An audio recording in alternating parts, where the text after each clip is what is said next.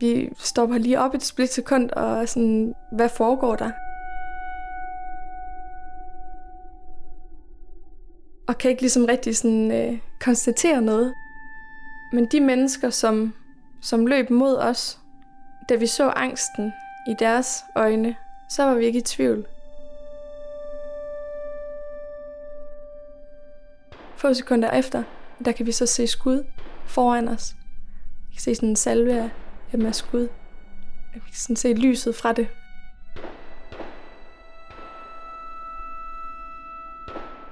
Og, og også høre det rigtig kraftigt, fordi det var ikke så langt fra. Faktisk meget tæt på.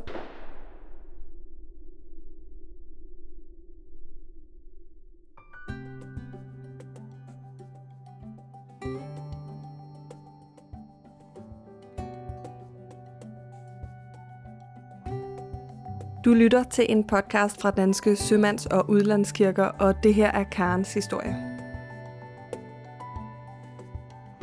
Det er en historie om, hvordan livet indimellem kan overraske og overrumple os.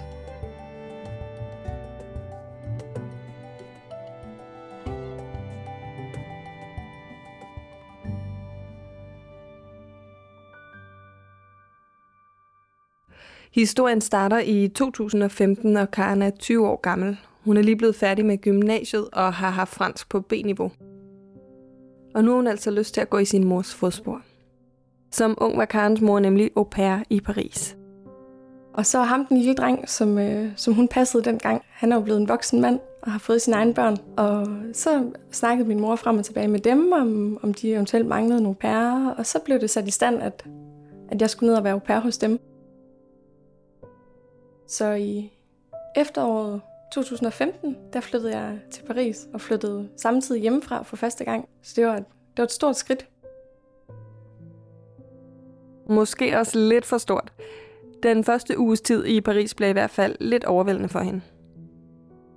Nogle gange så læser jeg øh, min dagbog fra den første aften i Paris, fordi det er simpelthen så sjovt at læse, hvor meget jeg, altså hvor ked af det jeg er. Altså jeg er fuldstændig ulykkelig, at at hvorfor har jeg taget den her beslutning, og hvad skal det overhovedet til for, og bliver jeg nogensinde glad, og jeg var helt, helt ulykkelig.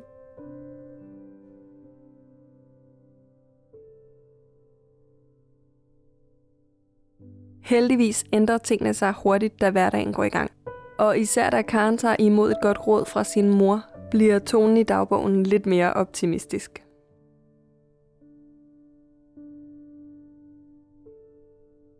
Der var rigtig meget, der ændrede sig, da jeg kom hen i kirken, den danske kirke Frederikskirken i Paris, og mødte nogle andre danskere.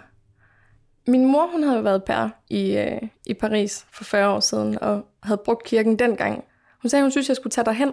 Og jeg var, sådan, jeg var lidt skeptisk. Jeg tænkte sådan, hvor, hvorfor skal jeg lige det? Altså, hvorfor skal jeg tage hen i, i den danske kirke, når jeg nu er i Paris? Men hun var virkelig vedholdende og sagde, at det synes hun virkelig, jeg skulle gøre. Og så gjorde jeg, som hun sagde, og tog derhen. Jeg tror, det første arrangement, det var for danske au pair i Paris. Hvor de inviterede til en, til en frokost, øh, og man skulle bare melde sig til. Man skulle bare skrive en mail om, at man gerne ville komme. Og der kom jeg hen. Det var første gang, jeg var i Frederikskirken. På det andet tidspunkt havde jeg nok været i Paris i min uge eller halvanden. Jeg kan huske den der, sådan, den der summen, der var inde i kirken under hele frokosten og også bagefter. Hvad har vi været? Vi har nok været en, en 20, 20 piger, der er flyttet hjemmefra for første gang og til et fremmed land og har været uden venner og familie i en uges tid eller to, og så møder nogen, de kan snakke med og dele deres oplevelser med. Det var dejligt at, øh, at være sammen med nogen, som, øh, som forstod en situation så godt, fordi vi lavede jo alle sammen præcis det samme, og vi boede på præcis samme slags værelser og havde præcis den samme hverdag. Jeg husker dengang, der synes jeg, at, at lige der kom derned, jeg synes, mit værelse var forfærdeligt. Det var helt vildt småt. Det har maks været 8-9 kvadratmeter. Og på de her 9 kvadratmeter, der havde jeg øh, brugskabine og en seng og øh, jamen, en håndvask og et lille, lille komfur og et køleskab og, og skulle også have alle mit tøj og alle mine ting. Og jeg tænkte, jeg tænkte virkelig, det var forfærdeligt. Øhm, men da jeg så kom hen i kirken og, og mødte nogle andre piger, og de fortalte mig, at de boede præcis på samme måde, og det var, ja, det var åbenbart sådan, det var, så var det som om, at det var lidt nemmere så at holde ud.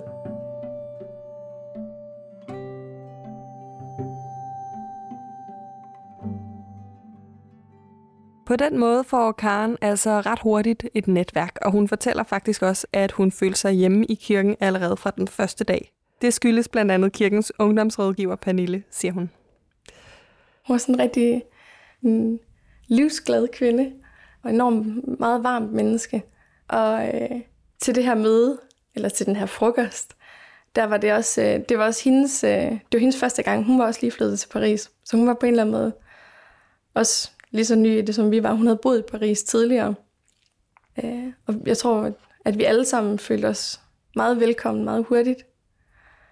Og hun var, hun var god til at, øh, til at hjælpe os og lytte til os. Derfor bliver Pernille og kirken et naturligt samlingspunkt for de danske au pair som nu altså også ses uden for kirken. Det er nemlig oplagt, for de har fuldstændig samme hverdag og schema. Om formiddagen har de fri, mens børnene er i vuggestue, børnehave og skole, og ved middagstid går pigerne til fransk undervisning sammen. I eftermiddagstimerne arbejder de så igen, og så er der aftenerne.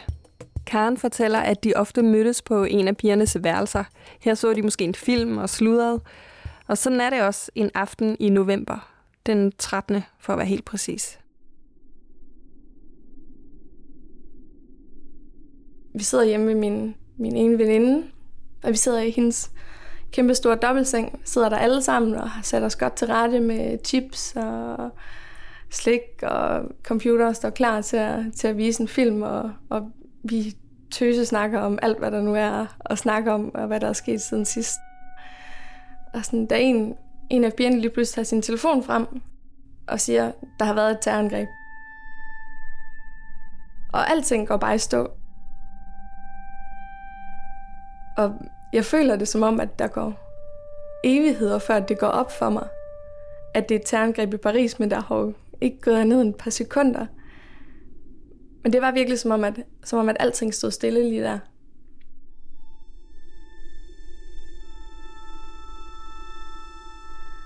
Og så begynder vi jo så straks, at vi andre vi tager vores telefoner frem og begynder at sidde og undersøge, hvad er, det, hvad er det for noget? Hvad er det, der er sket? Og læser nyhederne, og, og så går der ikke mange minutter, før at beskederne fra dem derhjemme bare begynder at, at tikke ind. Karen får både opkald og sms'er, også fra folk, hun ikke har talt med meget længe. Klokken er cirka 9 om aftenen, da angrebet går i gang, og det spreder sig hurtigt ud over hele byen, med flere eksplosioner og skudepisoder. Det største angreb sker ved spillestedet Bataclan, hvor en koncert er i gang. Den stopper dog bræt, da fire bevæbnede mænd trænger ind på spillestedet og affyrer skud mod menneskemængden, inden de til sidst barrikerer dørene, og det hele ender i en gisseltagning. Fra vi hørte om det, til at det sluttede, der gik mange timer, fordi der var en lang gisseltagning. Og det, det skræmte os rigtig meget, det gjorde os virkelig bange. Både fordi, at vi var, vi var så tæt på, mens noget så grusomt stod på. Og også fordi, at det foregik mange forskellige steder i byen. Og vi faktisk fandt ud af, at der havde været en terrortrussel jamen få 100 meter fra, hvor vi befandt os. Så det der med, at det lige pludselig, det var som om, at i løbet af aftenen bevægede sig tættere og tættere på. Jeg følte mig enormt omklamret og jamen, angst.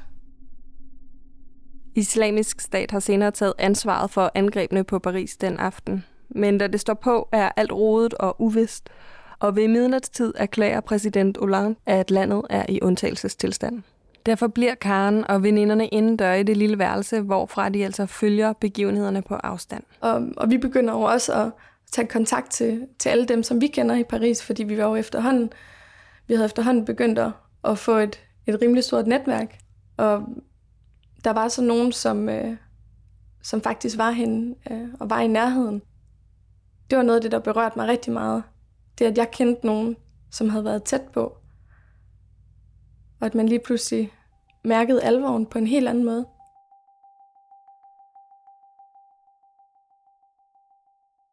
Især en veninde er meget tæt på. Hun er i byen, da der pludselig falder skud, men heldigvis bliver hun hjulpet i sikkerhed af nogle franskmænd, som har gjort deres hjem til et tilflugtssted for både hende og for flere andre. Jeg tror på daværende tidspunkt, var det ikke helt gået op for mig, hvor slemt det egentlig var, at hun havde været tæt på. Jeg var meget fokuseret på det, at der ikke var sket hende noget. Og det, at hun var, at hun var blevet reddet. Og jeg tror, jeg havde svært ved at forstå, at, at hun kunne være så berørt, når der jo egentlig ikke var sket noget. Det tror jeg først var senere, at det gik op for mig, at, at selvom at der ikke er sket noget, selvom man ikke er kommet til skade, så det, jeg har været tæt på, det påvirker en rigtig meget. Karen og de andre au pairs bliver hængende i lejligheden natten over. De sover fire piger i samme lille seng, og da de morgenen efter bevæger sig ud i byen, er Paris ikke længere helt den samme. Jeg kan huske, at jeg tog bussen hjem, og allerede der, da jeg stod op ved busstoppestedet, der blev jeg ligesom ramt af, af den der forståelse for, hvad det var, der var sket, og hvordan at det havde påvirket hele byen. Fordi at, da jeg kom op til busstoppestedet, der står der en, en gammel mand, og da jeg kommer hen og stiller mig ved siden af ham, så, så kigger han på mig, og han, og han nikker. Det har jeg aldrig nogensinde før oplevet i Paris. I Paris, så, så holder man sig tit for sig selv, og står bare og kigger lige i luften, og det er ikke sådan, man, man interagerer med hinanden på den måde. Jeg er trods alt en, en stor by. Men lige der, der var der en, som, ja, som anerkendte min eksistens. Øh, og det samme skete, da vi, da vi så trådte ind i bussen. At alle folk ligesom lige kiggede på hende og, og lige nikkede.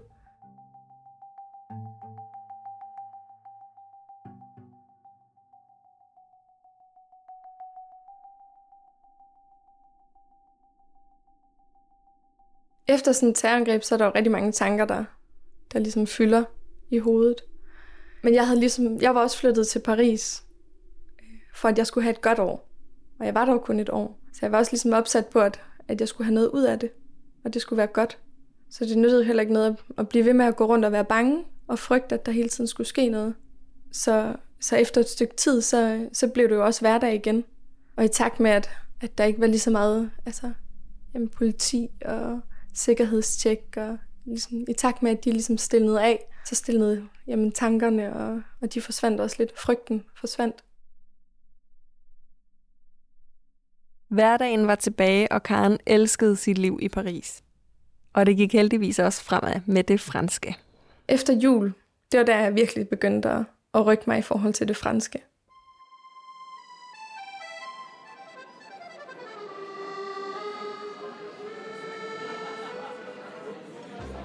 Jeg har tit sagt, at, at det faktisk ikke var i sprogskolen, at, øh, at jeg lærte fransk. Selvfølgelig var det også der, jeg, jeg lærte også en hel masse. Men øh, jeg begyndte virkelig at rykke mig der efter jul. Fordi vi begyndte at tage rigtig meget i byen. Bonjour, je m'appelle Karen. Øh, og når man lige har fået et par glas vin, så er det som om, at, at det hele det, det kører bare lidt nemmere. Je travaille comme une jeune fille au père. J'ai une famille à Paris.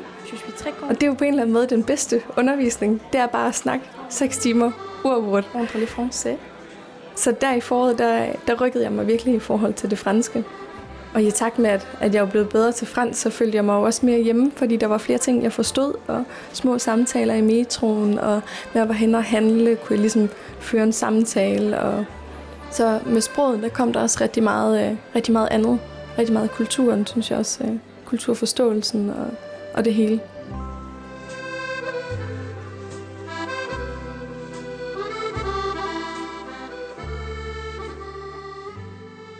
Karen kom også fortsat i kirken, oftest om tirsdagen, hvor den altid var åben til de såkaldte tirsdagsaftener, som arrangementet meget dækkende blev kaldt. De her aftener kunne være ret forskellige. Indimellem var der foredrag eller en workshop, og andre gange stod den på kaffe, kage og brætspil. Hver gang jeg havde mulighed for det, så var jeg i kirken om tirsdagen. Og de fleste andre kom også, øh, hvis de havde mulighed for det en gang imellem, så, skulle, så var der jo noget andet, så skulle man babysit eller et eller andet. Men, øh, men som regel, så var vi der. Det var, øh, det var også fedt, fordi at, at vi boede på de her meget små værelser, så man kunne ikke sådan lige invitere jamen, hele gruppen op. Så det var dejligt, at vi havde et sted, hvor, at, øh, hvor vi kunne mødes, så var der var plads til at spille et brætspil. Og... Jeg stopper lige Karen her. For det er jo ikke kun i kirken, at pigerne mødes. De mødes jo også i byen, og da sommeren står for døren, er de ude og fejre en af pigernes fødselsdag. Her fortæller veninden Mathilde, at hun ugen efter skal til Nice med sin familie, som kommer på besøg i Frankrig. Snakken går, og, og lige pludselig siger man, hvem skal vi egentlig ikke også til Nice så? Fordi så kunne vi mødes med hende dernede, og det var perfekt, og så hun havde lige nogle dages fri der midt på ugen, og så kunne vi komme ned og, og være sammen med hende. Og lynhurtigt så blev, øh, så blev det sat i stand, at øh, vi fik lejet en, en lejlighed, og, og vi fik øh, fundet livsbåd frem og tilbage. Og der var altså kun en uge til at, øh, til at vi skulle afsted, så det skulle gå ret hurtigt. Og vi har fire veninder, som så endte med at skulle, skulle være sammen der i Nice. Der var Simona og jeg. Vi tog afsted sammen fra Paris med det her, øh, med det her lift. Så var der Mathilde, som allerede var dernede i forvejen med familien. Og så Emilie, hun skulle lige komme en dag senere end os andre. Karen og veninden Simone ankommer til Nice den 13. juli. Og på det her tidspunkt er vi jo for længst kommet forbi i nytår og ind i 2016. Dagen efter er det Frankrigs nationaldag, Bastilledag, men det er ikke den, pigerne tænker på. Vi glædede os helt vildt meget til at komme på stranden. Vi havde boet et helt år i Paris, og havde ikke set skyggen af strand. Så det var virkelig noget, vi så frem til. Og Simona og jeg, vi havde aftalt inden, at øh, når vi så kom ned til Nice, jamen, så fandt vi øh, der, hvor vi skulle bo, og så stillede vi vores tasker, og så skulle vi bare direkte på stranden. det var ligesom, det var sådan, det måtte være. Og jeg kan huske, at vi kommer, vi kommer ned til stranden, og bliver bare helt vildt skuffet, fordi at Nice, det er bare stenstrand. Øh, det er kæmpe store sten, og det gør vildt ondt. Og vi kunne også se, at alle andre, de havde sådan nogle badesandaler på, fordi ellers var det umuligt at komme ud i vandet badesandaler eller ej, så får pigerne deres strandtur, og trods de knap så imponerende forhold, så nyder de alligevel at kunne sænke skuldrene og slappe helt af. Hvis Vi snakkede meget om, da vi lå ned på, øh, på stranden, Simona og jeg, at det var dejligt at være væk fra Paris' øh, stress og jag. Vi snakkede om, at det var dejligt, der ikke var, øh, var så meget militær, der gik rundt i gaderne. For det fyldte alligevel meget i bybilledet i Paris. Det var dejligt at komme væk fra. Der var ligesom en, en lidt anden ro det trængte vi til på det tidspunkt. Formiddagen efter er de igen på stranden, men om eftermiddagen ankommer veninderne Mathilde og Emilie. De fire piger har planlagt, at de sammen skal fejre Bastilledagen. Først i lejligheden med god mad. Der var en, en lille terrasse til, øh, til lejligheden, og vi sidder derude og snakker, og det var bare det var rigtig dejligt at være sammen, og der går ligesom noget tid, og så falder snakken på det at være, øh, det at være skilsmissebarn. Fordi der vi, det var vi alle fire, og kunne ligesom alle fire genkende til en, til en hel masse af de ting, der følger med, når man er skilsmissebarn.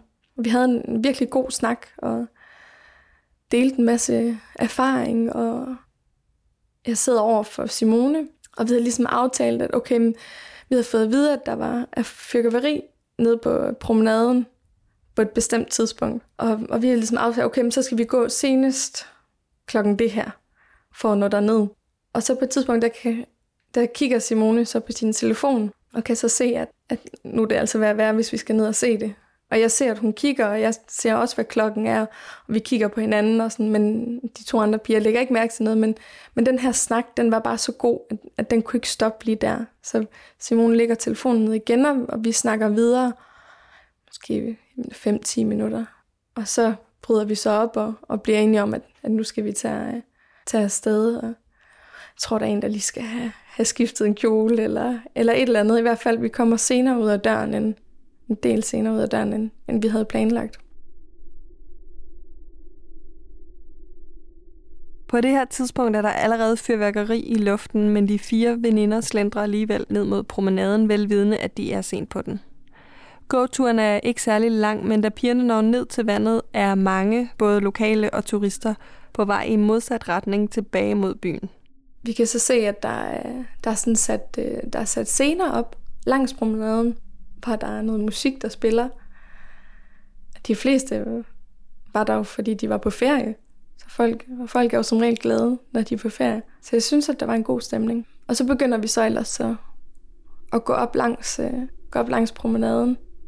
Men der går ikke mange øjeblikke, før den gode stemning med et forsvinder.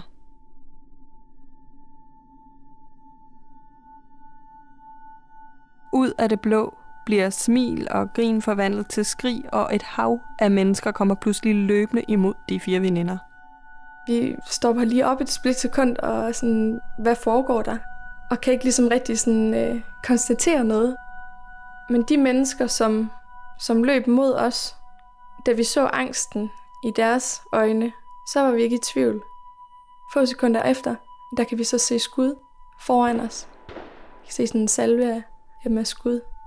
Vi kan sådan se lyset fra det, og, og også høre det rigtig kraftigt, fordi det var ikke så langt fra. Faktisk meget tæt på. Og så jeg går sammen med Simone, og Simone og jeg, vi vender os om og tager hinanden i hånden, og så begynder vi at løbe. Og på det tidspunkt, der kan jeg ikke, øh, der kan jeg ikke se de to andre piger, som, som har gået lige bag ved os. Og vi løber bare den retning, vi er kommet fra. Og så bag ved os, der kan vi så høre, at der kommer endnu flere skud. Og det sidste, vi har set, da vi ligesom kiggede den anden vej, det var, at der blev skudt mod os. Så vi løber. Og på et tidspunkt, der, der stopper Simone op, fordi der er en kvinde med hendes barn, som er væltet lige ved siden af hende. Og Simone, hun, hun hjælper dem op.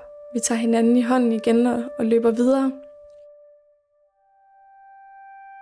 Karen og Simone løber ned mod stranden, hvor de tidligere på dagen har ligget og skrevet postkort til venner og familie derhjemme i Danmark. Roen er forduftet, erstattet af kaos, og de to piger er i vildrede. De ved hverken, hvad de skal gøre eller hvad der er sket. Men midt i forvirringen stod de på en mand, som forklarer dem, at en lastbil vist nok er kørt lige ind i menneskemængden på promenaden, og at chaufføren har skudt efter folk.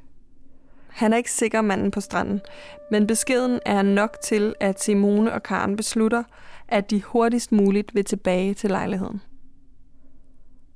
Så vi vælger at gå op igennem byen, op ad en, en masse små gader. Det var vildt skræmmende at komme op i byen, hvor der var der lå rigtig mange restauranter, og bordene lå bare væltet ud på gaden, og der lå mad og tallerkener og glas. Stolene var væltet. Man kunne bare se, at, at folk var flygtet derfra. Og på et tidspunkt, så er der en, øh, så er der en skraldespand, som vælter. Og det giver sådan et, et højt brag. Vi farer jo fuldstændig sammen, og folk begynder også at, at råbe og skrige igen. Indtil så går op for folk, at det er bare den her skraldespand. Under turen op igennem byen ringer Karen til de andre veninder. De har gemt sig i en opgang, og de er heldigvis sammen. Hele vejen hjem holder de kontakt over telefonen, og efter lidt tid begynder også Mathilde og Emilie at bevæge sig tilbage mod lejligheden. Ikke lang tid efter når de alle fire frem, for selvom stemningen er højspændt i byen, sker der heldigvis ikke mere. Men tilbage i lejligheden håber spørgsmålene sig op. Karen og de andre begynder at tjekke nyheder. Først de danske, så de internationale, men der er stillhed på alle kanaler. Og så lige pludselig, så dukker der, så dukker der en nyhed op. Jeg kan huske, jeg finder den og skal ligesom fortælle til de andre, hvad det er, der er sket. Og det var så, som, som ham manden, han fortalte os, at der var en lastbil, som var kørt ind i en hel masse mennesker og havde skudt ud samtidig. Og til at starte med der, der læser jeg, at der er måske fem døde.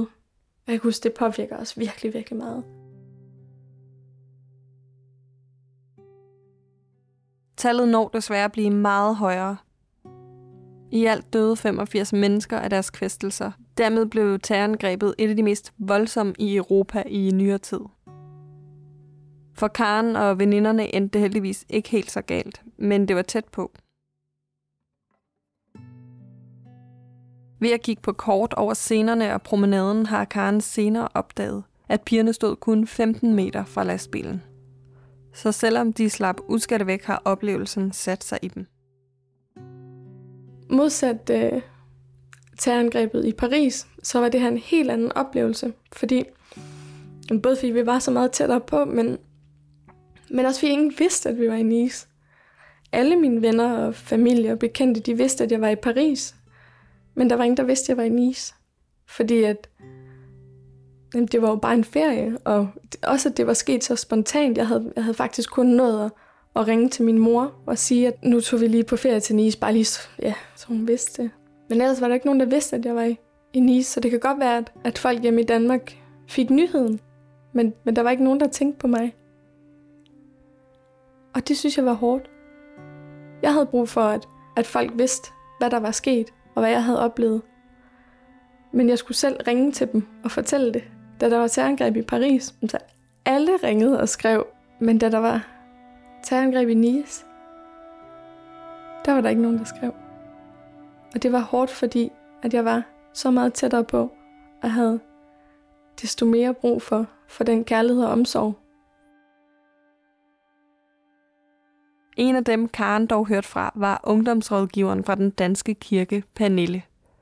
Dengang vidste hun ikke noget særligt om krisekommunikation, men hun har senere fået et kursus, og Karen fortæller, at bare det, at hun ringede, betød rigtig meget. Det er faktisk heller ikke helt uvandt, at kirken træder til i den slags situationer.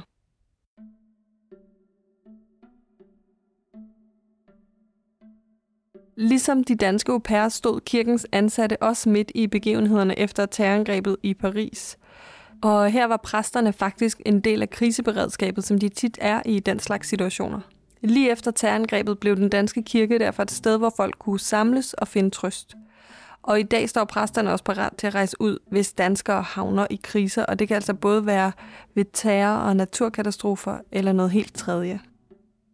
I Nice i 2016 blev det dog ikke ungdomsrådgiveren Pernille eller den danske præst, der fik pigerne sikkert tilbage i hovedstaden.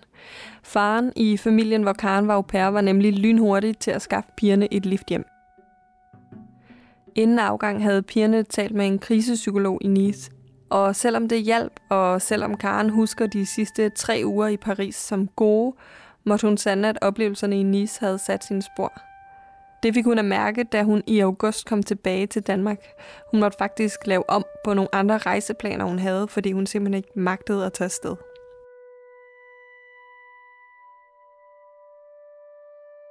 Der er gået rigtig mange tanker igennem mit hoved, sikkert også de andre siden, at der er ikke mange sekunder. Det tager ikke mange sekunder at gå 15 meter. Hvor var det heldigt, at der lige var en, der skulle skifte tøj, og hvor var det heldigt, at vi var i en god samtale, og hvor havde vi været, hvis ikke at, at det var sådan. Fordi vi havde haft en god samtale, så er vi blevet forskånet for noget så, så grusomt.